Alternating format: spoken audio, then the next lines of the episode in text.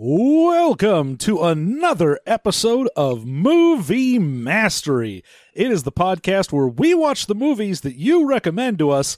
I am your host, John. As always, with me, my co host, Jeff. Hey there.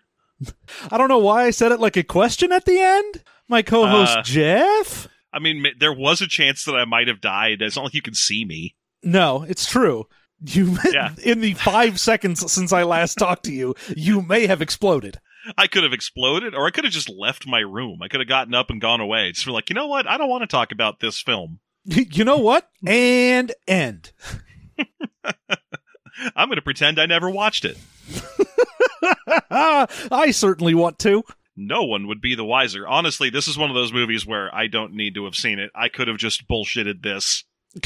I mean, it's definitely one of those movies that you're like, oh, I could tell someone actually what happens in this, like we are going to, and we're going to have people be like, are you sure?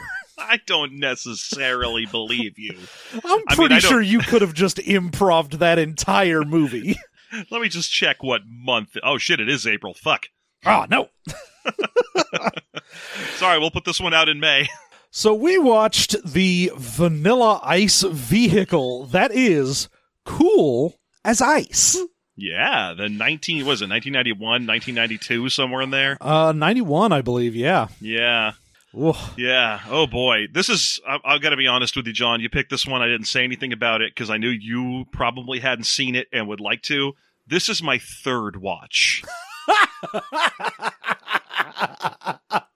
you poor bastard. I watched it once on my own because I wanted to just kind of be part of that. Not the zeitgeist. It's not like I watched it in 1991. I was 10. Who would have given? I would have given. Wouldn't have given a fuck. Um, but I watched it once on my own because I was like, I like to see train wrecks. That's a, that's a thing I enjoy. And then I watched it once at a let's all get together and watch bad movies party. Mm-hmm. So so yeah, this is my this is my third watch, and this one this time I watched it with a two year old. Uh, which was the best audience partner because she didn't care at all, and I could Yeah. just play with her.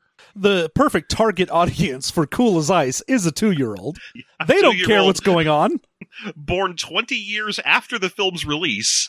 Oh, yeah. Because at that point, it's not like the two year old's going to be like, you look like an escaped clown. So, you know, it's fine. Oh, I have also read interviews with the people who made this movie and with Vanilla Ice regarding this movie. Wow, you are our Cool as Ice expert for this. This is great. I'm so Yeah. excited. Yeah, I uh it's just because I, I've talked about this on the show a bunch of times before, but back when when I was working at Trader Joe's and I was thinking, hey, it'd be fun to start a podcast. Mhm. Um, I, I was because I was listening to bad movie podcasts, and I had heard the Cool as Ice review on at least one or two of them, and some of them are, have enough like fame and clout that they were able to get, uh, you know, Robert Matthew Van Winkle and or the directors of this film to show up and talk. Yeah, that's. yeah, um, I mean, that's great. We don't. We have zero clout. hey, I don't know, man. My Twitter game is on fire right now. I might have. Some, I don't know. I'll check and see if I have any clout. Hold on. Let me see if my shit posting has delivered clout. Yeah, hi. I would like a free stay in your hotel. Uh, I plan to take pictures of myself in a thong. Please leave. Oh, okay. Sorry, John. I do not have clout. Uh, so yeah, for those of us who are not Jeff and have not watched this three times, uh, Cool as Ice is, you know, without spoilers, I'm going to say this is pretty much like every single other we made a movie for a celebrity movie in the 90s, which is, hey, we just took some person that had any sort of amount of name recognition and then just put them on screen and made everyone be like, this person's great for no reason. This movie makes me enjoy No Holds Barred because at least Hulk Hogan isn't famous for singing. and I say that owning the album with I Am a Real American on it. Yeah, but he didn't sing I Am a Real American. That's true. That's why it's a great song. It is a great song. It's a fucking great song. Uh, yeah, It's a great it- song for fucking. it's also not it- it's a lot like uh, if you're a connoisseur of bad movies it's a lot like any one of those bad movies that like an old rich guy makes for himself where you know he's he's like oh i owned a lawnmower cha- uh, chain of lawnmower stores for 30 years but I always felt like I could be an actor, so I shot my own film right here in Calgary, and I got to make out with a Playboy playmate. I wore a black tank top. Yeah, I mean the whole thing is like I mean we did no holds barred. We've done a lot of movies where it's this is just someone's vehicle for being in a movie and Mhm. that same level of like I can do no wrong. I've got weird multi-talent things that have no basis in reality and it's just it's very strange that they all feel so similar all of these 90s vehicles Yeah, and the expectations are always super low on the main character as well. Like in this movie, and I don't want to give too many spoilers away because there's not much to this movie at all, but in this movie, if any time Vanilla Ice is at a crossroads about what to do, he chooses what an asshole would do. yeah it's amazing and he does it every time. Yeah, for a solid 90 minutes, he's just a huge asshole, and you're supposed to like him because he's the star of the movie. yeah it's uh it's it's got a lot of real bad problems with it. It's Yeah, like watching say- any christmas movie. Where you're like Yeah. i don't root for you. Everyone here sucks Yeah, every single person in this movie is trash, and I hate all of them. I do kind of like the one of the two thugs that are the bad guys in this movie, and I think it pretty much ends there. yeah because you know he's a character actor that's been in things Even the adorable moppet of a little boy who is the main character or the love interest little brother, I dislike because he likes Vanilla Ice. I know. The only person in here that's getting any good play is, of course, the father, Alex P. Keaton. Yeah, that's true. You got you got uh, that dad is in this. Yeah, the dad from what is that? Family Ties. Yes. Family Ties is in this as the dad. So Yeah, uh, Great. deadly. And also Naomi Campbell, I appreciate being in this movie because she does the opening song and then visibly walks off the movie. she she gets top billing over Vanilla Ice in a movie named after Vanilla Ice. Yep. And then within three minutes of the movie starting, you see her literally walk out of the frame to never to return. She's like, "And I'm done. Good day." Yeah. All right, we should probably get into the full review of this. So we're going to play a little bit of music and give you the chance if you want to pause and go watch it yourself or just stick around and you'll get the full spoiler review of Cool as Ice. You're as cold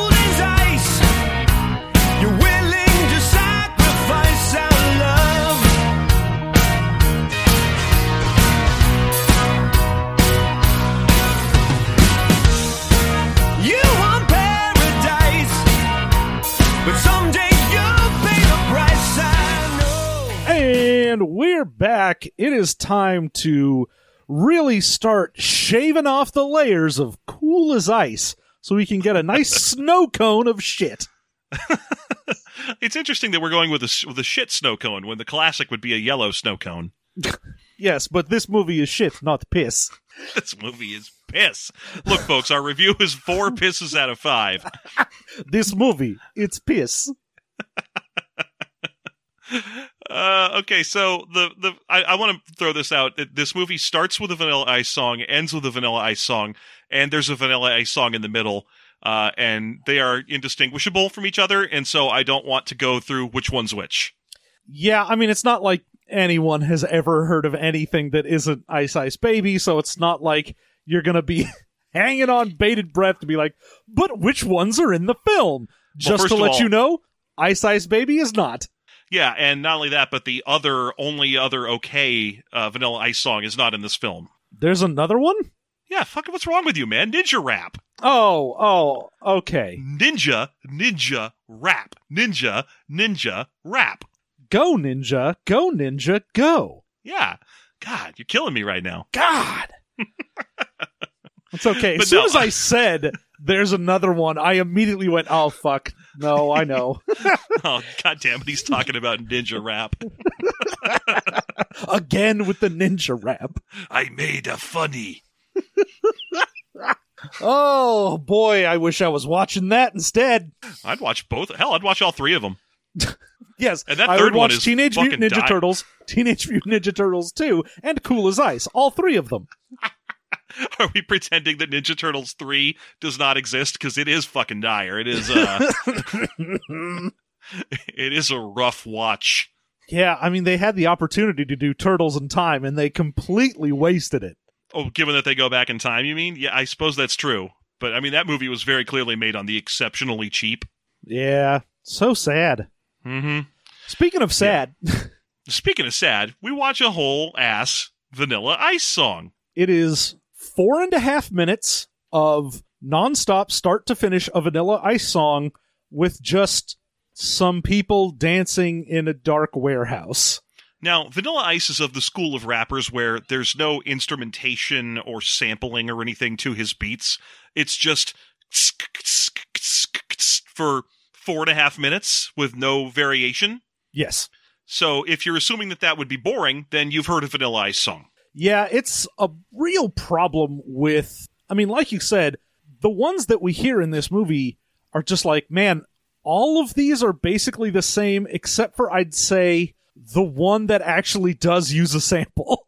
That yeah, that's right. Because the middle one, he he uses a sample of "I Want to Thank You." Yeah. Uh, I don't even know if it uses the sample so much as he just steals the lines. I mean, he does have the sample going in the background and then also sings along with it. Yeah, no, that's that one. I we, we got to get to it when we get to it, but that one I found to be the most detestable of the Vanilla Ice songs in the film. Yeah. I mean, Um, I'm going to for say a lot was of reasons. Yeah, well, the biggest reason for me is because it he has to be an asshole in order to do that song. At least Exactly. the intro song, he is ostensibly being paid to do this. A- And honestly, the fact that he's clearly being paid to perform in the first song makes him a significantly bigger asshole in the middle song. Yes. because he because he walks into some small town bar where some small town guy with his little band is like, "Oh, we're just doing what we do. We're singing our hearts out." And then this guy who is a paid professional, probably millionaire, probably just Vanilla Ice, comes in and is like, "Get the fuck off the stage, nerd. It's time for a cool guy to do cool raps." And you're like, "Dude, professional musicians don't do that to other professional musicians. You're a piece of shit." oh, yeah. Like that is the ultimate piece of shit move. It's basically like if you work as a waiter or waitress or whatever and you go out to eat and then don't leave a tip, that's an even bigger asshole move cuz you know. It'd be like if John had managed to to stay with the home the, the near homelessness and total dire situation of being a, a stand up comic, only to make it to the point where he's like, "All right, I'm finally getting a night on stage, and I'm I'm the headliner." And and then the the the guy in charge of the bar walks over and goes, "Oh hey, Louis C.K. just came in. I'm giving him your set." Ugh. I mean, at that point I would go, "Oh, yeah, no, obviously, I understand." I mean, I'm sure, but but in this case, it's like, no, let this guy do his thing. He's some local dude. It's Yeah, not, because it's, it's, not, not, even like the manager went, "Oh, hey, look, Vanilla Ice is here." He just went up. It would be like if I was in the middle of a set. That's true. And, and a celebrity just came up and was like, "Get the fuck off stage!" and just grabbed the mic out of my hand. move, nerd. Ugh. I feel I feel like this is you know what this movie might be, John. And I know again we haven't yet to even talk about the plot in the slightest. This movie might be the uh, the last '80s movie. It- it- I mean, I know it came out in 1991, but I feel like this might be the last 80s movie that, that ever had. Because it's a movie about how a jock is mean to a bunch of nerds, and everyone's like, fuck yes, that guy's fucking rad. That's what I like.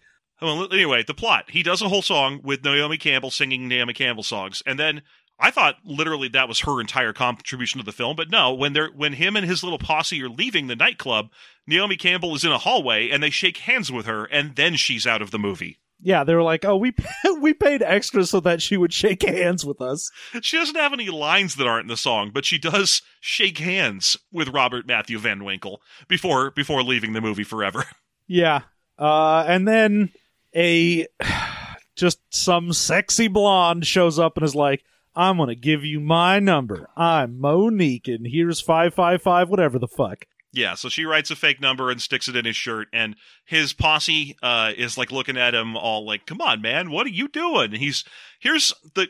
I mean, we might as well just set up the five kinds of moments one at a time as they come through of the things that Vanilla Ice can do as a person.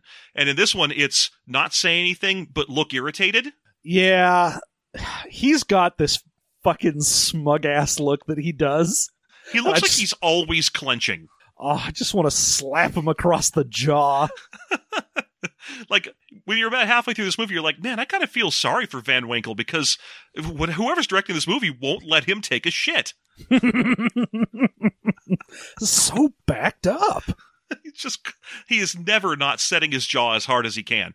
But in the, but he does this no matter what is being said to him. He's always acting as if he's being insulted. Yeah. So and I mean, of course, this is also one of those things where because it's one of those movies, it's hey, yeah, it's only fucking Vanilla Ice is the only person who gets someone to come up to him after the show because the rest of his posse is the black people that he uses. Yeah, he's got a posse of black people who are there to make him look cool. Uh, and that even plays out in the audience of the opening performance, where there's a whole bunch of cool, like well-paid black modern dancers doing rad dance moves, and then they'll keep cutting to this Monique character who doesn't do anything but grab her tits and move them back and forth. Yeah. And she's, she's just in the there to be room. like, I'm going to kind of like wiggle back and forth and not really do anything. Yeah, they used her for uh, they used her for whatever they had her for, which was uh, get your shirt off, stand there in a bra, and just sort of grab at your own bra. Yay, you did it. And uh that will be So- the end of Monique. She will And wander out of this movie as well. And then we get to meet uh, Vanilla Ice's three friends, only one of whom has a name in the film. The other two, you only get to see their names in the credits. Uh, but the one who has a name is third top build in this film. That would be Jazz, as played by Deezer D. Oh no, we do hear Sir D in this as one of the other ones when they're Oh, messing true, with the yeah. bikes and he says that's Sir D's bike. Okay, I thought he was talking about his friend Deezer D's bike, having forgotten at that point that Deezer D was playing the character of Jazz. Yeah, it's weird that one of the characters is named Sir D and they didn't give it to Deezer D. Notably, also, uh, Vanilla Ice in this movie has no name. No one ever calls him by name. I mean, And uh, he's Johnny. He, he is John. You see it in the subtitles. Yeah, no, he uh he gets called Johnny I think twice in the whole film and once he gets called John because the main love interest gets his uh driver's license so you can get his name and it's John Van Owen instead of Rob Van Winkle. for God's sake. Uh, anyway, the four of them get on fancy ass like Kawasaki Ninja motorcycles, uh, all done up in ludicrous paint schemes, and then they go for a ride across California countryside for I don't know, like ten minutes. Now my first question here is one, where the fuck are they going? And two, if they're like apparently professional, I guess, rap artists, how are they moving any equipment? Because they have nothing. It's just bikes and them. Yeah, it, it- really doesn't make any sense at all. They go riding randomly through the countryside until they just see an interesting looking house and come to a stop. Uh, I mean, that's that is literally what happens. And, and I, I assume that their plan for musical equipment is that they will just push nerds off stage and use theirs Apparently. because that Uh. is that's what happens in the film, of course. Um, Now, I also I need to say this. Just in the opening performance, and it doesn't show up again, just in the opening performance, Vanilla Ice has a hat that still has the tag on it, oh yeah, yeah, yeah. and it fucking bothered me so much. I know honestly, that it's a style choice, and I don't care. the thing is, uh, almost all of the style choices in this movie are incredibly annoying, and not just Vanilla Ice's. The uh, the love interest basically follows the same format for what women should look like between 1989 and 1991. If you want to get an idea of what that is, just watch Batman 89 and see what what horrible shit they did to Kim Basinger, one of the most beautiful women in the world. Ugh. Now, while they are driving around on their motorcycles, they're going through the countryside and they see a hot lady on a horse. Okay, we got to set the scene up because they're riding along down some pointless random country road, and Ice calls up Johnny, calls up, he goes, Hey, Jazz, come here. And then Jazz comes up to him, and then the two of them ride along next to each other, not saying anything for 10 seconds. And then Jazz goes, Hey, Ice, or Hey, John, look over there. And that's when you see the woman on the horse. Why did he call Jazz? I think he was just lonely. because he was up ahead and all three of the rest of them were behind him and he's like, "Hey Jazz, come keep me company." Hey, Jazz, come here. You have a line in like 10 seconds. hey Jazz, remember your blocking. it doesn't make any. I mean, that's not the the most famous stupid part of the scene, isn't that? But I feel like the scene has layers of stupid to it. I mean, every scene has layers of stupid to it, let's be honest. He But, sees a uh, woman riding a horse. Yeah. And his his master plan for this is to take his motorcycle, drive along next to her like and just sort of give a what's up nod while he's driving a motorcycle on the other side of a fence to this woman riding a Mhm. horse and then from nowhere leap a motorcycle over a fence? Yeah, apparently he he uh, he does this twice in the film, so I assume he just has a superpower that goes unremarked upon, which is that he could jump bikes with no ramp. I assume he's got like the Mach 5's jump button. Oh, you say you- you're talking about the jumpy jumps on the Yeah, Mach he's got them jumpy jumps. Oh, you're on board now. That makes sense. yeah, now I don't fun. give a shit anymore. now it's not cool. yeah, you've worn me down, and now I don't care about anything anymore. Uh, well, anyway, he uses superpowers to flip his bike up and over this big fence, lands right in front of her, and this startles, obviously, scares the shit out of the horse, which throws her to the ground. Yeah, I don't know what his plan was because he straight up jumps the fence and then like turns the bike to be in the path of the horse. I'm like, what did you think the horse was gonna do, It man? so dangerous. He could have easily killed, even if he didn't cause an accident by hitting her or something like that. Being thrown from the horse could have killed her. And even if the horse was like, "Oh, I'm gonna keep going," you could have just been kicked in the head by a horse. I just don't understand it. But anyway, she's lying on the ground, covered in dust, obviously in pain. The horse is disappearing into the distance, and he just kind of does this slouch walk thing that he does all the way through the movie up to her prone form on the ground and goes, Hey, sup, what's happening here? she gets up and very rightfully punches him and he's like ow what the hell and i'm like what do you mean about?" what the hell No- notably, one of the the uh, the establishing feature of Vanilla Ice in this movie is he only thinks crime is crime if it happens to him. true facts Any any crime that doesn't specifically affect him, he doesn't think is crime. no everything else is just stuff happening but if it happens to him hey that's a crime Yeah. To the point where he will make fun of people for for being mad at him for doing crimes to them. yes So she doesn't tell him his name or anything. She's just like, "The fuck was that? You could have killed me." And he's like, "Hey, baby, I'm rad and sexy. You should you should uh, date me or whatever." And he's she's just like, "No, get the fuck away from here." Get, get out of here you're a piece of garbage bye i gotta go get my horse that you startled Yeah. So the next shot is just him back on his bike with his friends, and they're kind of ribbing him, but in the classic style of this movie, he only looks irritated. He has nothing ever in this film that you would potentially consider a comeback. no he's just like aw dissed again Yeah. Uh, so that's when they make it into small town America. Here we are, small town USA.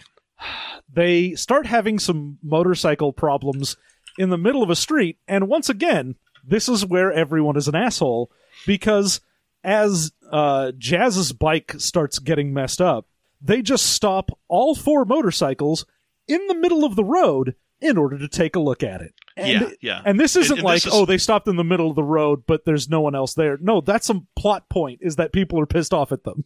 Yeah. Now, I always get pissed at this trope in movies, but usually this trope pops up in romantic comedies where, you know, oh, the two, the, the, the loving couple rushes together and they don't care where they are. They have to kiss right now. Uh, Yeah, but this is this just- movie. I'm having some problems, and we are going to make more for other people. Yeah, like there's not Jazz's bike still works. It's just kind of halting and stalling a little bit. There's nothing stopping them from pulling over. They just don't want to because they're they're shitty. Yeah, no, they are like three feet from the curb. They could just get over, and instead they spread out along the street to make sure no one can go by. Yeah, and then they just sit there making fun of Jazz for having a bad bike, and we get because much like No Holds Barred or Getaven or whatever one of those, or The Room is another really good example of this kind of movie. Uh, much like those various films, other characters have to look like total weirdos and schlubs and assholes to try and make our unlikable main character likable. So we have to see like a mean old lady and a fat guy in cars, like going "Urgh, urgh, honk honk, urgh, urgh." and then when our our titular heroes turn around and look at them, they get super scared and hide in their own cars. Yeah, there's something about this movie being like, oh, we're being an asshole. A man has, like, put his head out the window and gone, move it! And then he gets scared of the scary black people that come over to him. And I'm Yeah, no, like, don't- my dude, please no. I don't think they considered the optics. I think the idea was supposed to be that they're scared of how muscly and rad uh, Vanilla Ice looks. But realistically, when you're watching the movie, you're like, "Oh, I get it. He's he's lives in small town America, and he just saw three black people." Yeah, because there are no other black people in this town. also, there's kind of Uh, barely even black people in the movie, given that after this, they're just sort of background elements.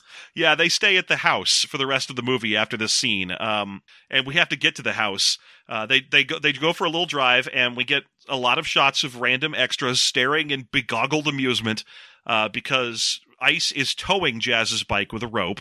Uh, and then they just stop because they see an interesting looking house.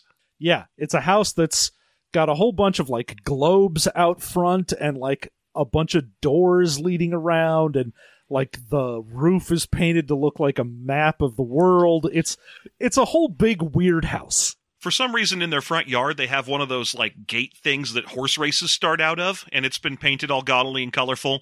Uh, and they just stop at it, and Ice just goes, "Hey, yo, check out that house." and as they are checking out the house, the proprietor, the owner of the house, comes rushing out at them. Uh, there's these two old people who live there who are luckily motorcycle repairmen, but also total weirdos who are going to just let our main character stay at this house for as long as this movie is supposed to last. Well, yeah, complete weirdos, but also character actors that you've seen in things. They're just character actors, and this is one of my favorite moments in the film because the character actor guy comes running out and like tries to buy Ice's motorcycle. He's like doing this dumb haggling thing, but he's completely one sided because Van Winkle is not an actor. Uh, at all. He's just sitting there looking at, at this guy doing his whole routine without really talking. His one line in about five minutes of this shtick is, Man, I don't want nothing. That's his only line. But for the most part, he's just looking bemused, as if he's watching the movie while we're watching the movie. He's like, huh, look at these people acting at me. This is great. I love it. Look it. at this guy. He's doing an acting. he did an acting at me. Well, it turns out that these people are motorcycle repairmen, so they're going to fix Jazz's bike, and there's a lot of shtick. In fact, we cut to some shtick right away as we do a bunch of weird cutaway footage of what it's like to be three black people inside a house that appears to be a leftover remnant of a Nickelodeon movie. Uh, yeah, one one of them is just obsessively changing channels and watching like cartoons and stuff. Uh, One of the them is making is a comically unpleasant sandwich. yeah, it is peanut butter, sardines, pickles, and mustard. Mm-hmm. And then the last one is looking at blue eggs and considering eating a blue egg. Yeah. Now, while this is happening, uh, Vanilla Ice has seen that the girl that he almost murdered on a horse has shown up at a house down the street. Uh, real quick here, John. What was Vanilla Ice doing when he saw that the woman, when we saw his potential girlfriend driving by? I don't even remember. Oh, well, let me remind you then. He was standing out in the yard with no shirt on, dancing to nothing. Oh, that's right. Uh, he was just like not even doing like full cool dance moves. He was just sort of like hopping back and forth and crisscrossing his legs over and over again. I think he was practicing something. I mean, I, I'm pretty sure Ice always considered himself more of a dancer than anything else. Like his name, I don't know if you ever looked up what Vanilla Ice is. Like what the shit that it's not just I'm the whitest guy you ever saw, Yeah. uh, which is what I always It- figured it was. But Yeah, well, It's- it's, just, you know, you have Ice T and Ice Cube, and he is white, so Vanilla Ice, it makes sense. It's, it's his high school nickname was Vanilla because there's Van in his last name, Ha. so Van Vanilla and Ice. The Ice is his most popular, according to him, dance move. Great. hmm Great. I just thought you might like to know.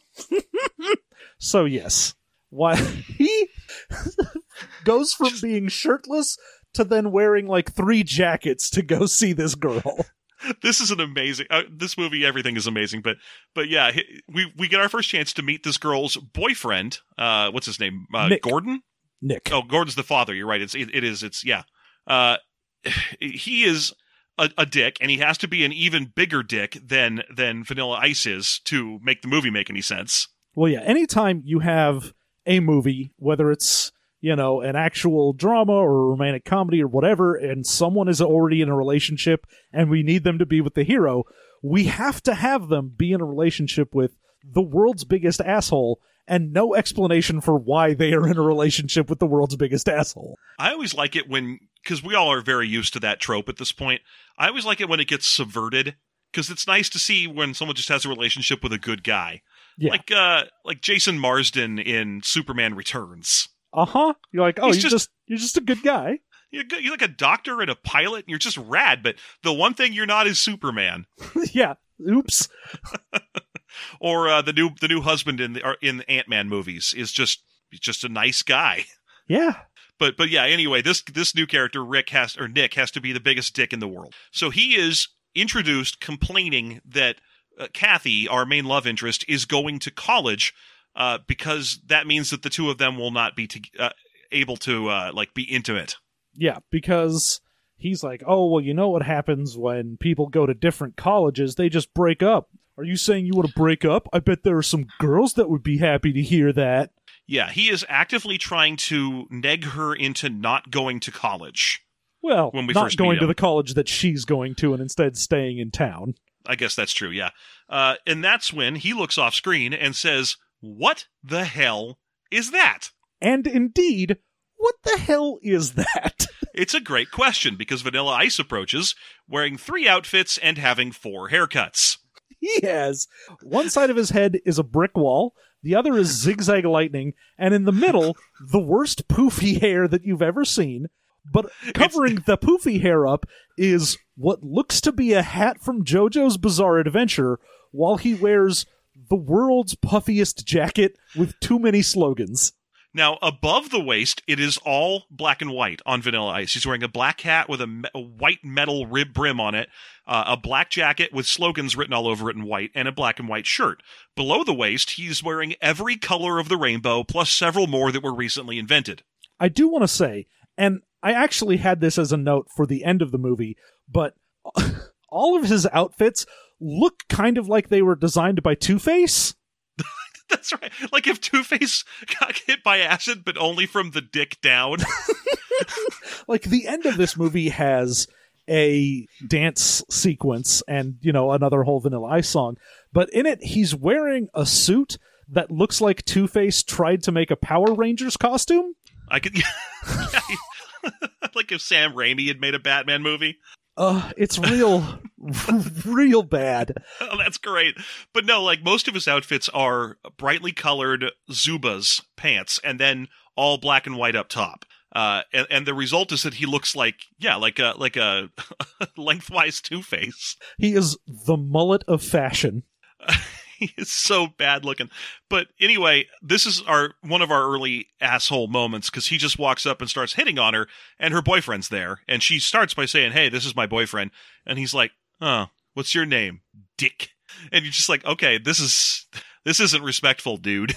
No, he just starts being like, "Yo, girl, what's up?" And she's like, "Uh, I'm with my boyfriend." He's like, "Whatever." I'm like, "My so dude, when, you can't." when can I see you? Hey, if you need me, I'll be right over at that house right there. Yeah, I'm not going to need you. And of and, course, and then finally, he drops the most famous line from the film. yes, of course, he has to do the line that I think is the only thing anyone knows from this, outside of maybe the motorcycle jump, which is "Drop that zero and get with the hero." Which And I, I- I gotta, gotta- say, he looks so fucking proud of himself after he says that. I gotta wonder, is that the first time that line was said? I can't. I, I have to imagine it's not. I mean, if it was, maybe I understand why he looks so goddamn smug about it, but probably not. No, I, I, it, it feels like because those two words are pretty much the only two words that happen to rhyme. Uh, Yeah, with there's e- no other hero. rhymes. yeah. So, so whenever you're calling someone a zero or a hero, it feels obvious to have those two. Yeah.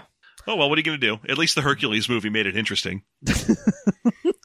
Uh, now, this is the point when he leaves where I'm like, how does this movie happen? Because oh, he shows up back at the house and they're all just sort of waiting and being like, "Hey, what up?"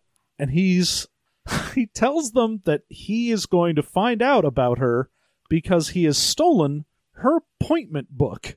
Yeah, he stole an appointment book that she owns out of her car on the walk back from from talking to her. She doesn't even have a car. I think he just stole it from like her bag or something. You're right. It's that's, that's her boyfriend's car. car. Yeah. But no, he's stolen this thing from her.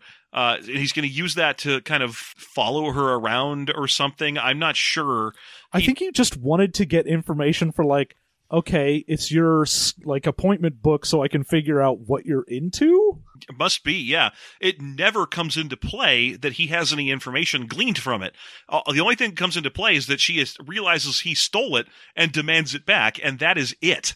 Yeah, which again, fucking, how is anyone supposed to like this idiot when all he does is be an asshole and steal things? yeah, it's insane. Uh, but he steals her like little black book. She goes inside, and we start for whatever reason. I, they wanted to introduce us to her family, and they do this by the only mu- music in this movie is the background to Vanilla Ice song. So there's just a lot of hi hat noise, just stuff playing. And then they do a sped up footage montage of ordinary family life in this house for like five minutes. Yeah, I don't know what the fuck was going on with that. I mean, I definitely know I've seen it in some music videos. I'm I'm fairly certain that that was there because they had shot that footage and they were like, well, we need this movie needs to be 90 minutes long. Let's just speed this up. Don't we'll just cut put anything. this in. We can't we can't keep it in as is because it's boring. But if we speed it up and play music over it, then it's a video. But it ends with her going, "Wait a minute, where's my organizer?" And then she smiles secretly to herself, a secret smile that begins in the vagina. and she Yeah. says, "I know where it is, and I know how to get it back." Yeah, I guess just theft is the way to this girl's heart. But uh, Theft and negging. That's that's the only things that work on this girl. uh, By the way, girl is the right word here. She is 16. 18. Ah, 18. And Vanilla Ice in this movie is, I believe, the actual actor was 19 when the when the film was made. Yeah, so she is 18, and we find this out because there's a, an interview with her on TV that both Oh, right, her and her family and uh, Vanilla Ice and his crew are watching. Uh, and, you know, it's all just like, oh, here in this small town, this is the only person that's got anything going for them. Here's this. she's going to college. She's got a 4.0 GPA and 800s on both of her SAT parts, and she's a real go getter. Also, she owes it all to some kind of initiative she's starting because she loves her dad. Yeah. And so they're like, let's talk to the dad real quick. Now, at first, the dad is on screen and he's just kind of like covering up the bottom half of his face with his hand, just being like, mm, mm, yes. Uh, uh, uh, I'm like, oh, dude, you look like shit. What are you doing? You're on camera. But It's then the you realize that's the plot. That's the that's the actual plot. I would have preferred it if the dude who plays Alex Keaton's dad just didn't want to, people to know he was in this movie. He's just like, I'm trying. I shaved off everything. I'm trying to look as much like not me as possible. He's wearing a T-shirt that says "I'm not Michael Gross" on it. Uh, Uh, and uh, we we see that there's one other place watching this interview for some reason in some other big city they're airing this interview from a small town like girl in a nowhere city that some guy is like in a bar and he's like hey turn that up oh, oh it's him now we got some we doeses. Ugh, so you're like oh i guess the mafia wants this guy that's weird yeah. It turns out the mafia wants this guy. Um, I mean, technically, the mafia doesn't want him. Crooked cops want him, but yes, whatever. Yeah. Well, he's from Chicago. That's how it is there. It's all the same. Yeah. Uh, so I'm trying to remember the next. I think the next thing that happens is the Sugar Shack. Yeah. Uh, Nick comes over and is like, "Hey, baby, we're gonna go to the Sugar Shack," and she is non-enthused about this because apparently they go there all the time. Well, I think she the real reason she's not enthused about this is because her boyfriend's an abusive piece of shit. Uh, Well, but anyway, she's he has to drag her wherever she she goes, and all of her friends reinforce this because I guess Nick's like the biggest hero in town or something. Well, yeah, because anytime we have to see Nick and uh, Kathy and her friends, like Kathy's friends are all just sort of like swooning over Nick for some reason. I, I assume it's the car. I guess. He's probably the richest guy in town because he's driving, you know, like a white convertible. Uh, although in Oh, the one scene in this movie where you get to see what any of Kathy's friends drive, they are also driving a white convertible. Yeah, they just had the one car. I was very confused about that because it is the same car that Nick has when it they're the driving around. God, that's right. They spent their budget on motorcycles. But So uh, anyway, oh, I he- forgot to mention. Uh, Johnny has decided that Kathy's real name is Cat Oh yeah, and he he's a tells cool her guy. he tells her that like right to her. She's he's like, "So, what's your name?" And she goes, "It's Kathy." And he goes, Nah, "Ca- Kathy, Cat. Cat." I wanted to be like, "No, no, cat, no, Kathy, please. I, I No. don't don't diminutive my name. Look, uh, if I wanted my name to be Cat, it would be Cat. Do I look like I changed my name to Cat? I've got a giant white sweat. Oh, you know what? You're right. You're right. I do. yeah. Okay. Cat. Cat was right. I am wearing a giant sweater. I forgot. Ugh. so Uh, this is going to be the scene that we have. I mean, the Well, most the- talked about so far. For plot reasons, we have to mention that Vanilla Ice stops by uh, Kat's parents' house to ask where she is, finds out the sugar shack, and then asks directions from a couple of thugs hiding outside uh, Kathy's parents' house. Yes. Because we need we need the three of them to be seen talking to each other to set up a case of mistaken identity that permeates the entire film. So just that that happens here. yes. Then we get to the sugar shack, and all of Ice and his posse get to go. Yep. All four of them get to go, and Jesus Christ. They show up at a place where just sort of, I guess the casting call was we need kind of nerdy white folk to just hang out in a bar for a while. And they've got a band going, like we had mentioned. They're doing the world's worst cover of I Want to Thank You. Yeah, yeah, they're they're singing "I Want to Thank You," but the guy can't they intentionally can't sing. They picked like an actor who can't sing and everything, so they look they're they're awful. Uh, they are notably awful, and also in order to make him seem like an, even bigger jerk, Nick has to think they're great. Yeah, Nick is like, hey, this band is really something, huh? We should dance. They've got it going. We should dance. These people are it. Uh, and I- again, in order to show that Nick is an asshole, he has to be like, "Hey, can I get you a drink to Kathy?" And she's like, "Yeah, a diet coke." He's like, "Oh, what about this?" And he's got just a bottle of booze he has snuck in, and they are, of course, both eighteen at this point. Uh, yeah, yeah, and he has to be he has to be all peer pressury about it as well, uh, hitting her with some like, "Hey, if you were cool, look, I'm a big boy and I'm thirsty." Yeah, she's like, "You shouldn't be drinking. You're the one driving." He's like, "Whatever, I'll do what I want." and you'll be okay with it. Don't embarrass me in front of my friends. Uh, but anyway, Ice and his posse walk in. They get a quick lay of the land, and one of Jazz is like, "Hey, I'm going to be over by them turntables because he's just going to go take over the music." Yeah. And Vanilla Ice, upon seeing that a band he does not care for is playing, pulls the plug on all of their stuff. So, like, all of the amps and microphones and everything, he just unplugs. Mhm. And then he has his own plugged in mic, and he's like, yo, it's, a, it's about time to kick it. Uh, yep. And then he plays a rap version of "I Want to Thank You for Being Myself," which again, thankfully, uh, Jazz is over on them turntables because he, he we really need Jazz there to play because only hi hats. I'm not sure what Vanilla Ice had against bass. Yeah, well, he likes a hi hat with a souped up tempo. He's on a roll. Yep. it's time to go solo. Well, he does an extremely bad version of I, of "I Want to Thank You." Uh, notably, I, I- the thing I couldn't draw my eyes away from during this horrible performance, which includes some ludicrous hump dancing, uh, where he puts the love interest on the floor and bounces up and down on top of her. But in the background, there is a dude who is dressed as a nerd. Like Yeah. he's got a green plaid shirt on, uh, like slacks up to his armpits, giant Coke bottle glasses, and he's standing there with his shoulders hunched forward. And I was like, what is the point of that? Like, do we not think he already looks cool enough that we have to put like mega nerds in the background? No, that's the whole point of this bar is everyone who is a background character looks like a schlubby idiot so that they can react to him rapping with, "Oh my goodness, I've Yeah. never heard a man rap to the beat before." Yeah, and of course, most of the the local preppies and so on have to be like, "Ugh, this is not appropriate music." And also, the entire song is about how Vanilla Ice is the people's choice and how great he is. And this is the song he uses to try and woo his love interest is, hey, we- I'm great and awesome and everyone likes me. And you should too, because I'm great and I'm awesome and everyone likes me. And Uh, she's I like, wow, this you." guy is great and awesome and I like him. I like this particular brand of shitty music. Yeah. I'm the target audience.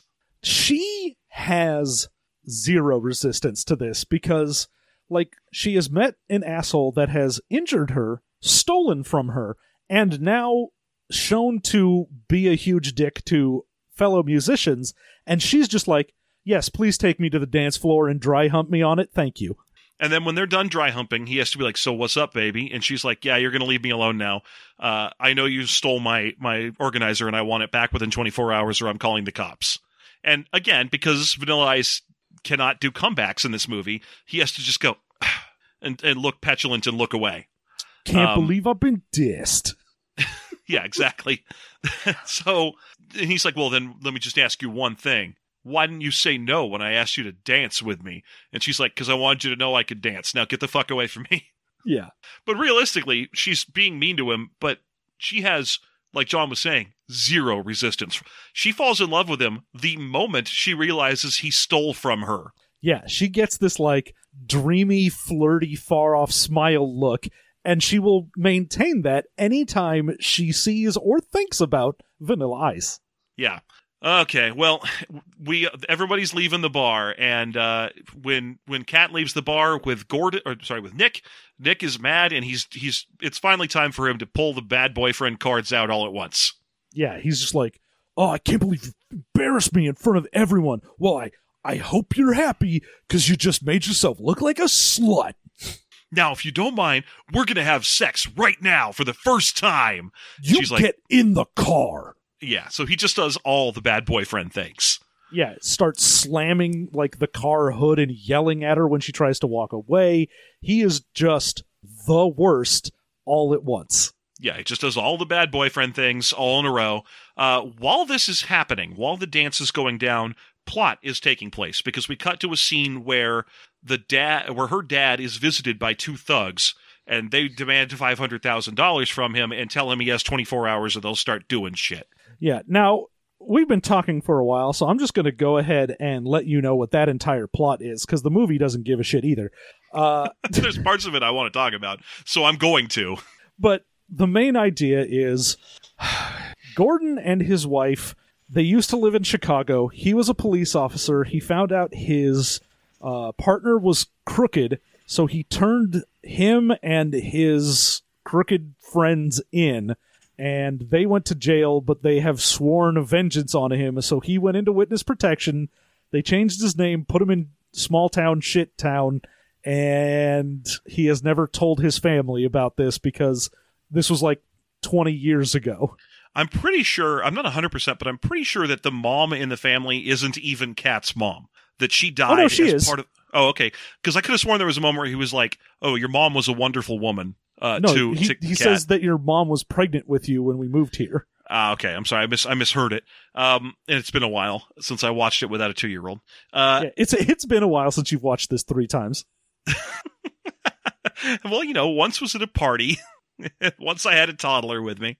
But anyway, yeah. The so dad's in witness protection, and these two thugs are trying to hustle him for money, and they are going to kidnap the little brother, and that is the actual plot of this movie. Although it takes up about three minutes of the movie.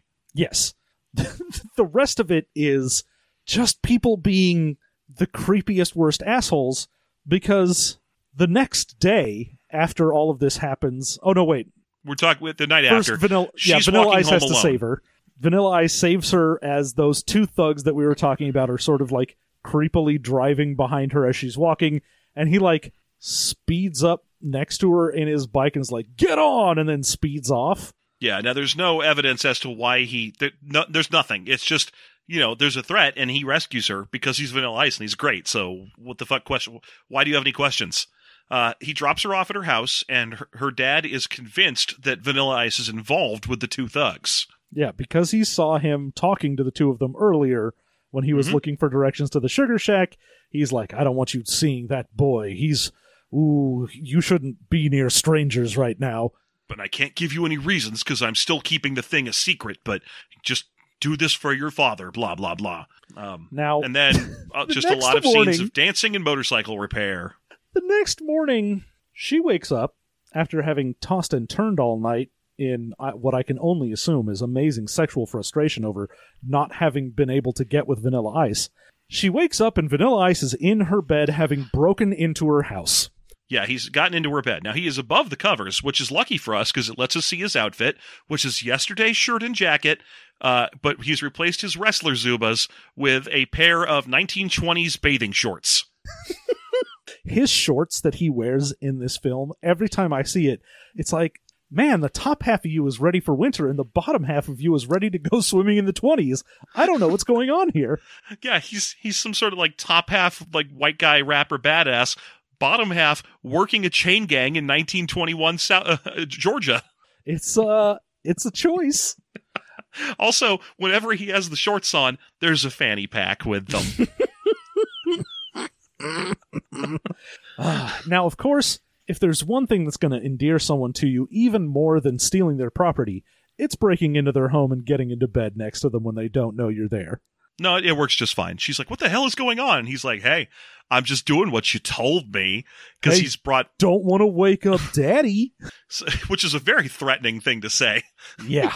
but he's there to return her journal because he she gave him 24 her organizer uh so he gives that back to her and she lifts that monique phone number from the beginning of the movie from his pocket Well, she had revealed that she had stolen that, I guess, at the Sugar Shack. right she was like, right. "Oh, and, well, who's Monique, huh?"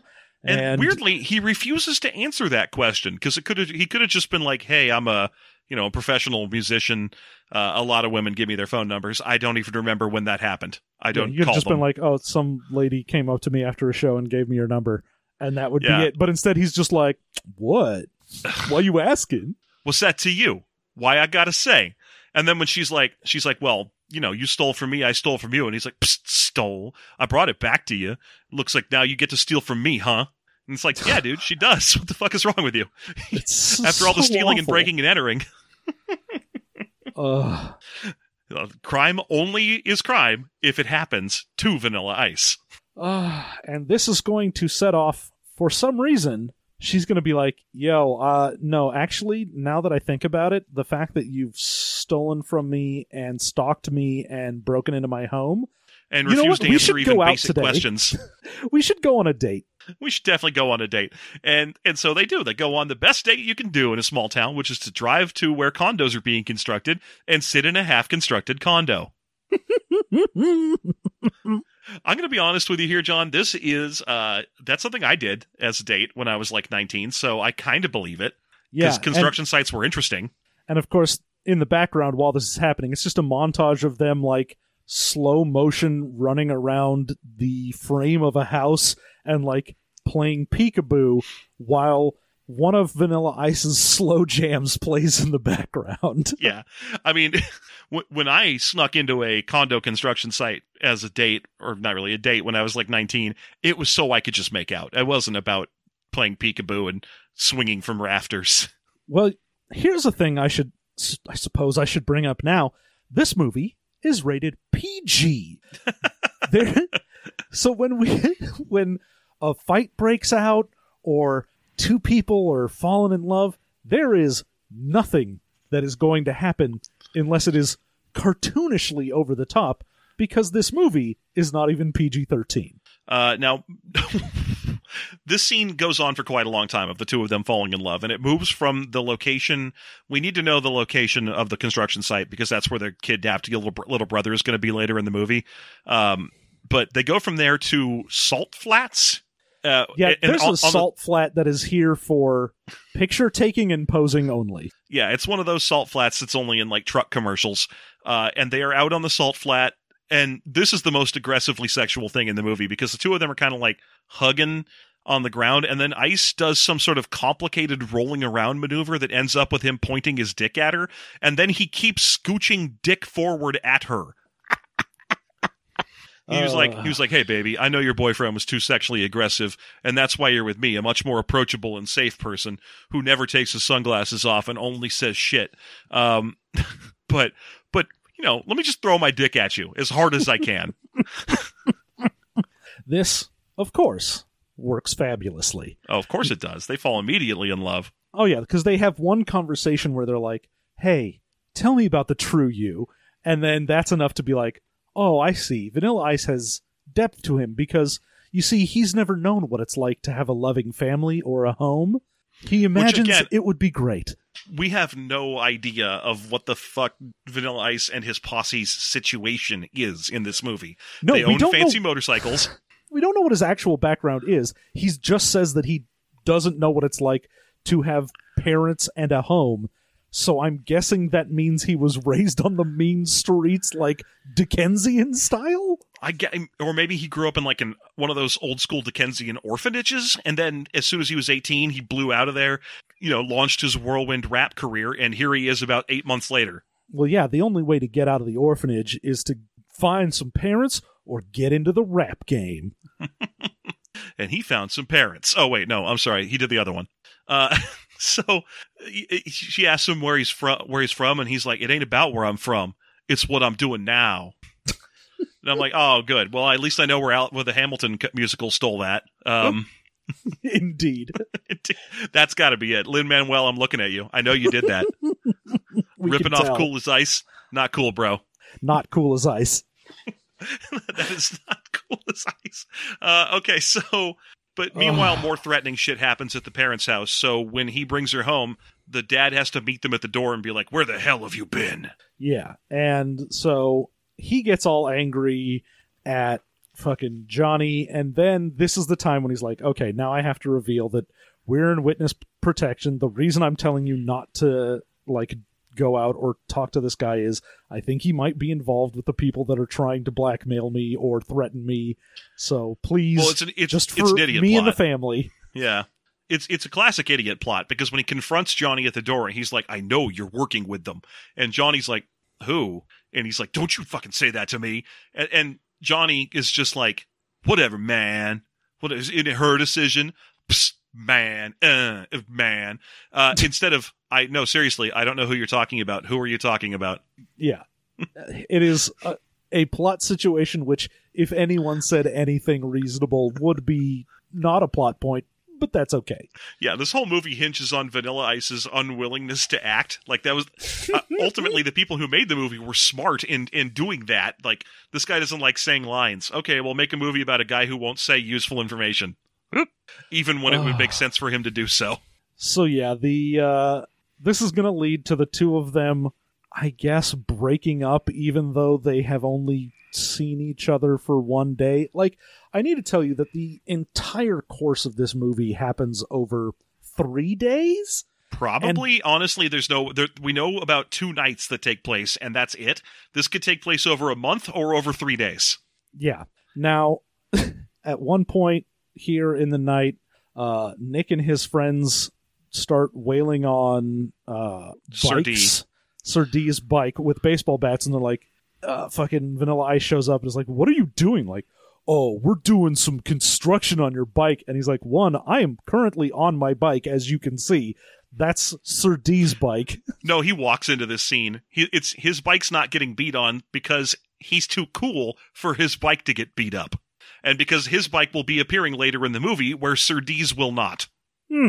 So this scene is. I'm sure they wrote it originally as his bike's getting beat up, and then they realized that oh no wait we use his bike later in the movie and we can't afford to damage these bikes. So, so he just comes and goes, "It's not my bike, man." This is one of those scenes that's in the movie to show that not only is Vanilla Ice super cool, but he's also a badass because he beats up four assholes with baseball bats. Yeah, and again, yeah. because this And- is rated PG. It is just in the most comical slapstick way possible. uh, Van- uh, Vanilla Ice in particular appears to be very into doing elbow hits leading into spinning punches because he does that like six times this movie. Yeah. Well, I mean, most of the attacks that he does are basically just gonna look like dance moves that he has thrust his arm out during. Yep, yep. So he beats up all four of them, and he does not, notably, rescue Sir D's bike. He just goes, later, dick, and then he walks away again. Yeah, I was like, you didn't even take their baseball bats away. Like, what are you doing? I'm pretty sure that when they get up, they're going to beat that bike up even harder now. Or, you know, you. Probably not just him, but also Sir D. I mean, presumably Sir D is inside whatever building that is that he's parked his bike out in front of. That was one of the weirdest things for me is it's parked out in front of some house, not the house where all of them are currently staying and the other bike is being worked on. And out front are two people watching this and not commenting. Yeah.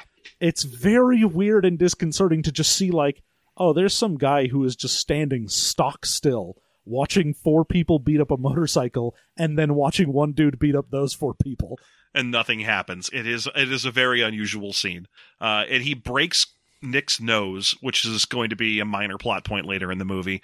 Uh, although who could possibly care? Uh, around this point, also because yeah, we are going long. He bonds in friendship with uh, Kat's little brother, who uh, gives himself a Vanilla Ice style haircut, which is great.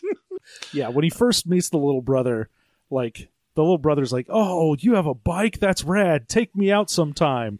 And later on, after him and Kathy have been on the outs and sad at each other, the little brother shows up with his self-given garbage vanilla ice haircut and is like, "You gonna take me out on, on a motorcycle ride? I'm supposed to be at Little League." But I'm not there because I want to ride a motorcycle with you.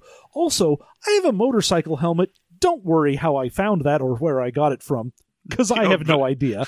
Vanilla Ice isn't going to. Crime doesn't matter unless it's happening to Vanilla Ice. Yeah, he's like, oh, you took someone else's motorcycle helmet because nobody else in this movie except for you is going to wear one.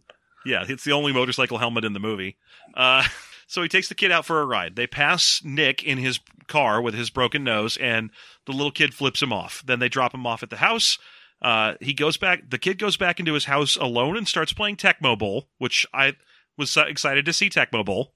Yeah, and you don't see it, but also earlier in the movie, you heard all of the music from Super Mario Brothers. Yes. Uh, and then Ice breaks into the house again so he can throw a ring into a fishbowl. Yeah, because after half a day of knowing each other, Kat had given him a ring to be like, this is so you don't think that I'm just another Monique. And I'm like, lady, what are you doing? You just gave this dude like a gold ring after knowing him half a day. Yeah, well, he throws he shows up to the house to throw it into her extremely un, unrealistic fishbowl, which is just a whole bunch of super expensive cichlids in a fishbowl with no strata or or filter or anything. Oh, yeah, it's just a goldfish bowl, but with like 14 fish in it. Extremely expensive, high maintenance fish. I think th- those fish died within an hour of this movie being made. Uh, but Uh, now being home alone, oh no, this kid isn't Kevin McAllister, so he gets caught by the wet bandits or these crooked ex cops, whatever. the two crooked ex cops who catch him and make fun of him and so on. And the only line in this movie I thought was legitimately cool, which is uh, the the kid trying to get away from them is like. Like you, you have to. I'm going to call the police. I've seen kidnappers before. I know how this works. I've seen America's Most Wanted. And one of the crops goes, or one of the crooks goes, "Oh yeah, you see the one I was on?" And I was like, "Oh, that's kind of a cool line." Yeah. And I mean, that guy's like stalking after him. He's like, just dial 911, kid. nine one one." And I'm like, all right, you're you're kind of creepy. That's fine. Yeah, that guy was kind of cool. I, I feel like I've seen him in things before, but when I looked up his IMDb, I did not recognize him. Uh, so yes, they kidnap the kid. They leave a audio tape of the kid saying like, "Hey, you need to give these guys money, or else I'm not going to be coming home." But Vanilla Ice is the one who gives it to them because when he goes over to try and talk to Kathy one last time before leaving, he finds the envelope they left on the ground, and so of course, for more mistaken identity stuff, he has to be like, "Hey, this is for you," and give it to the dad. You'd think if he was the cool, suave, badass fighting rapping genius that the movie wants you to think he is, he'd be like, these guys already have weird misconceptions about who I am and who I'm friends with. I better not hand them random packages. I mean, even if he had just said, "Yo, I found this on your porch," That would have been something. But instead, he was like, this is for you, which is a very weird thing to say. yeah, very pointedly at the dad. I'm like, that's an that's odd because it's not like, oh, whatever. Uh, so they play the tape. They all blame Vanilla Ice because obviously he gave them the package. Uh, Nick shows up at their house for some reason, just to kind of add extra tension to the scene. Uh, they're all yelling at, at Kathy, who's like, No, I don't believe he had anything to do with it because I spent a day making out with him and he's cool and fine. Uh, none of this makes any sense. I believe him. He's an okay guy. And, you know, they're all like, No, he isn't. I mean, you don't even need to talk to him to establish he's not an okay guy. Yeah, and so she decides, well, I'll show you, and runs away over to the house to be like, hey, I need you to listen to this tape because instead of just telling you that my brother's been kidnapped, I need you to listen to the tape as well. Uh, Notably, when she runs over to see him, he looks at her, knowing that she wasn't able to talk to him earlier because his dad wouldn't let her. And he, she runs over and she's like, "I need to talk to you." And he goes, "You need a psychiatrist." And it's just like, "Oh, good. Thank goodness you had an extra chance to be a dick." Ugh, yeah. So as soon as they find out that the little brother has been kidnapped, it's time for the posse to mount up because now the bike is fixed. So Yeah, now well, they- everyone has their bike. Luckily, he hears a noise on the tape that is similar to when they were making out over at Construction Condo Point. Uh, and so they go out there to have a look around. And this is a great sequence because they go out to look around. The thugs are watching them look around from some house, presumably the model home that was built before all the other houses. Mm-hmm. Uh, they they stand in the middle of, or they all stand on their bikes in the middle of an area uh, aisle of ha- built houses. They're like, "Where is it? Let's look around. I don't see it. I guess we got to give up. Okay, we're giving up. Let's go." And then the next they scene drive is them, off. They drive off. The, the the bad guys are like, "Ha ha! Oh, looks like nobody's coming to save you, little kid." And then, then they come crashing in. Apparently, it was a ruse, and they had immediately established where the bad guys are. I or like to think they didn't know, and they were just like, "I don't know where these bad guys are. Let's start crashing our motorcycles into houses until we find them," because they just Kool Aid man their way through the wall. Yeah, then they beat up the two thugs, and the fight between the the cool thug and and uh, Vanilla Ice goes on for way too long. Yeah, I But mean, they beat up the two thugs. not quite they live long, but still comically long. Well, the problem with the difference between this and the They Live fight is that They Live is a cool and good movie, so you don't feel bad about watching that extra long fight scene. Yeah. Whereas this is rated PG and they just kind of like spin and hit each other like in the chest. Also, I mean, I like this character actor playing the bad guy, but neither one of these people is is that that's Keith David Keith. That's David Keith, right? Keith David. that Keith? That's Keith David. That's Keith David and Rowdy Roddy Piper. I mean, that's a lot of charisma. Yeah. So, uh, so yes, damn. they they goddamn then Keith David is so good.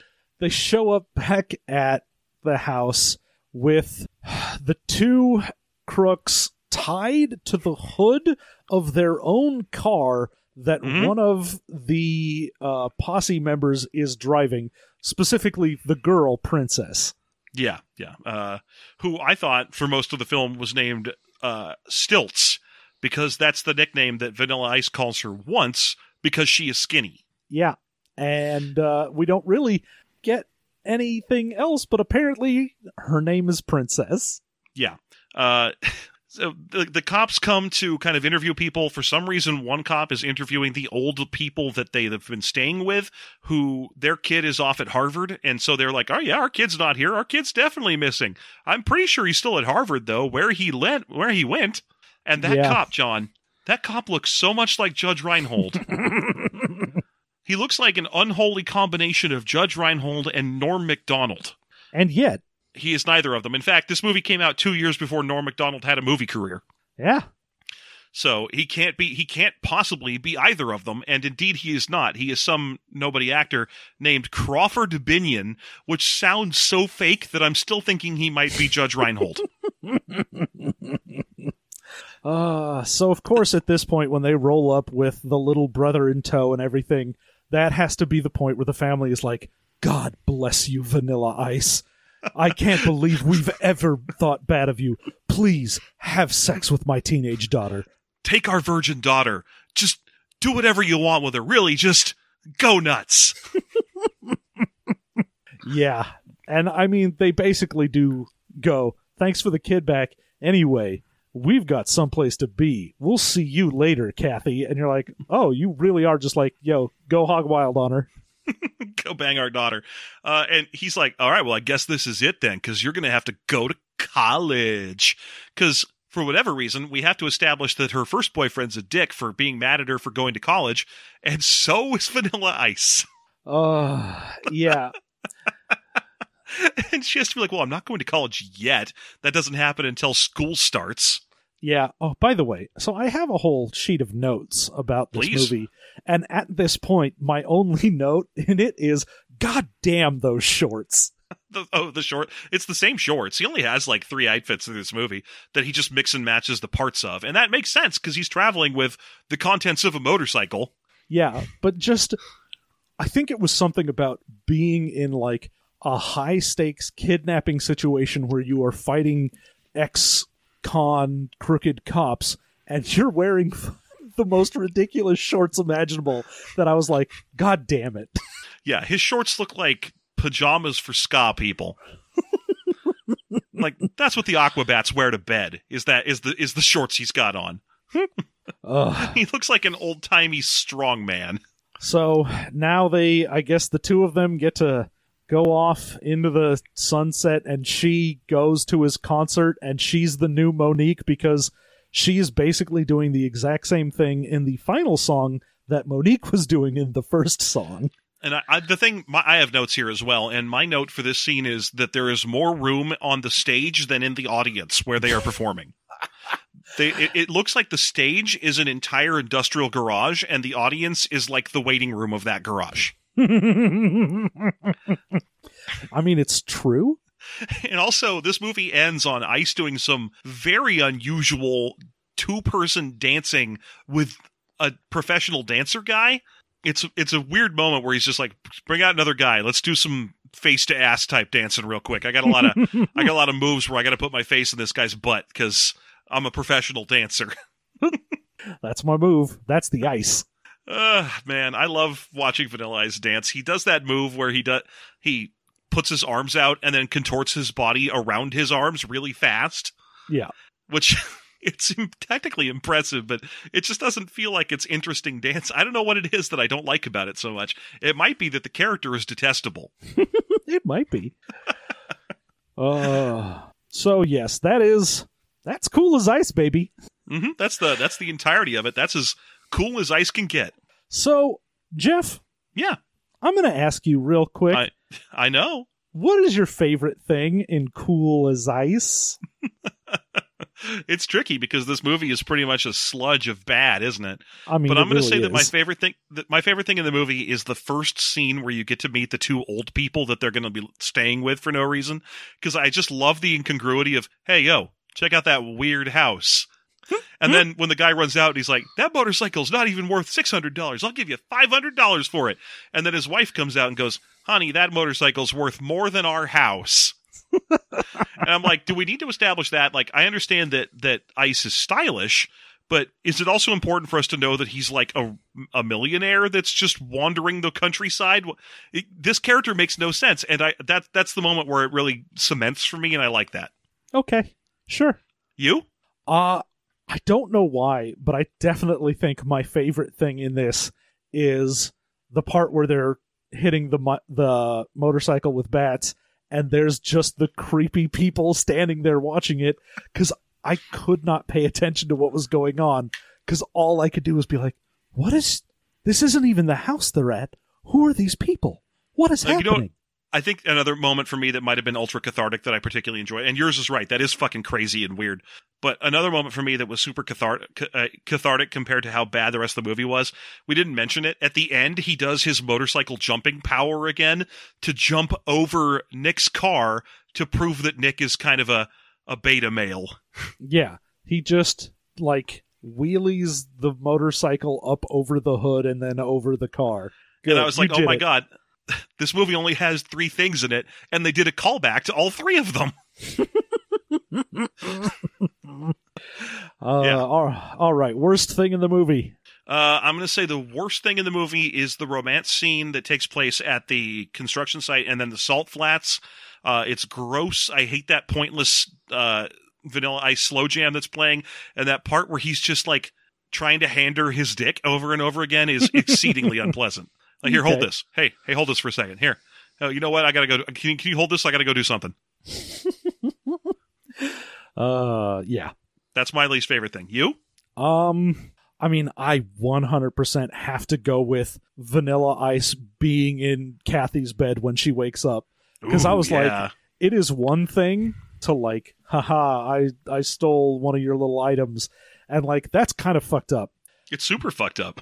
I mean, it is very fucked up, but to be like, yo, I broke into your house and got into bed with you while you were still sleeping is like, oh, this this is called the cops time. But she wakes up and is just like, what are you doing here? Oh, well, I guess you're charming. Well, I mean, notably, the thing that makes it extra fucked up is that his line is "Shh, wouldn't want to wake Daddy," which is an exceedingly threatening thing to say because what it basically conveys is, "Hey, if if you make any noise, your dad's going to come in here. I'm not going to get any trouble in any trouble because I'm a weird stranger. I'm just going to get kicked out of your house. You are going to suffer a lifetime of trouble for what happens if you make any noise at all." Yes, it is. God, that whole thing is fucked up. So, yes, that is the epitome of how the fuck are we supposed to root for this guy in this movie for me. Well, he John, he's cool. He has three black friends. Jeff, he's cool as ice. He's he's cool as ice, John. He's wearing the Aquabat sleeping shorts and he's got a fanny pack full of cool things. Look, he has a tattoo that says ice on his shoulders, so you know mm-hmm. he's cool. Also, ice. one of the one of the extremely badass words that he wears on his jacket all the time is dope. the the back of the jacket just says "made by law," Yeah, I'm still curious know what, the hell that means. is. Is is that the explanation for why he doesn't have parents? Is because he was created as a police experiment? In a police laboratory, Vanilla Ice was made, and then he broke free. Yeah, he's RoboCop 1.0. Ugh. They were like, "Wow, this one's this one's fucked up. Let's go get a Peter Weller." Uh, all right. Let's go ahead and rate this movie. We are each going to give it a rating from 0 to 5, which will give it a rating out of 10. Jeff. Point five. This one's pretty easy. It's exceedingly boring. Nothing fun happens in it. Uh, every the main character is exceedingly hateful, and the only reason it's not getting a zero is because it does theoretically have a plot. Okay. Point five. You? Uh, I mean, I'm going to give it a 1 for basically the same reason. It is technically a movie, and honestly, the fact that they go with, like, witness protection, weird mafia connection, mistaken identity as a plot is so weird that I'm like, that plus the stealing the organizer and then not using it for anything other than hey, you stole one of my items. yeah, no, there's a lot of details in this movie that I'm just like, what the fuck are you doing? Yeah, it's uh, it's a very unusual film. Yeah. So there you go, 1.5 out of 10, which I think is its normal IMDb score as well. Probably. I mean, this thing killed Vanilla Ice's career. Like I was saying at the beginning of the of the hour, I've read interviews with him about this movie, and it's actually kind of sad. Like the his his take on the movie was, look, I was a millionaire at the age of nineteen. They contacted me about making a movie. They let me do literally anything I wanted, which incidentally is why there's a scene where I ride a motorcycle around on a salt pla- salt flat for seven minutes for no reason. Is because I thought riding motorcycles in salt flats was cool. Yeah, you shouldn't let a 19 year old decide what goes into a movie. Uh, they're idiots. Yeah, so he's opened up to the fact that the movie's really bad, and he's like, "Yeah, because I had unchecked power, and I had no experience, no skills, and just it this this should never have happened. Uh, so there you this thing- go. It torped his career." Oh, yeah. Oh, well, I mean, I, I don't think it his rapping was helping much either, but still. No, I mean, uh, sure. Granted, the shelf life of you know Ice Ice Baby and so on was pretty short. Nowadays, I think he like does some random TV projects and professionally races water skis. I don't know. I know I uh, heard him rap on a Bloodhound Gang track at one point. I only have the one Bloodhound Gang album, and I don't think he's on that one. No, I think he's on. It might be Hooray for Boobies. I don't know. That's the album I have. I'm pretty sure he's not on that somewhere. Well, he's definitely on one of them. All right, that's neat to hear. I'm excited to hear about it. You know what else excites me, John? What's that? Systemmastery.com. Wait, no, that's not a website we own. Patreon.com slash System Mastery. That excites me. I would be excited if systemmastery.com was a website we had. It's not, but we can't. We can't, we literally can't afford it. We got big. Someone else had it. They lost it, and then because we're medium big, the price for it went up. yeah, I'm not going to pay like $2,000 for systemmastery.com. Eat my ass. No, especially not because that'd be like a yearly fee. Ugh. Anyway, So yeah, Patreon, patreon.com slash system mastery. If you like the show, you can support us there. Uh, any level will unlock some bonus content for some of our other shows. We've got a ton of bonus stuff on there. We've got a monthly show where it's just us shooting the shit, talking about whatever. It's super casual, and you unlock rooms in our Discord where you can go ahead and ask us questions. It's a lot more, you know, intimate. yeah, yeah. It's a great way to get a hold of us if you need to ask us questions. It's a great way to play peekaboo with us in a construction site to a slow jam. That's what we do all the time. I went on that one date when I was 19 and I got hooked. I got a monkey on my back, and the only way to get it off of there is to drive out to condo construction sites and just sort of peekaboo around in them. Uh, all right. Thank you so much. We will be back in another couple weeks with more movie mastery, and until then, you have a good one.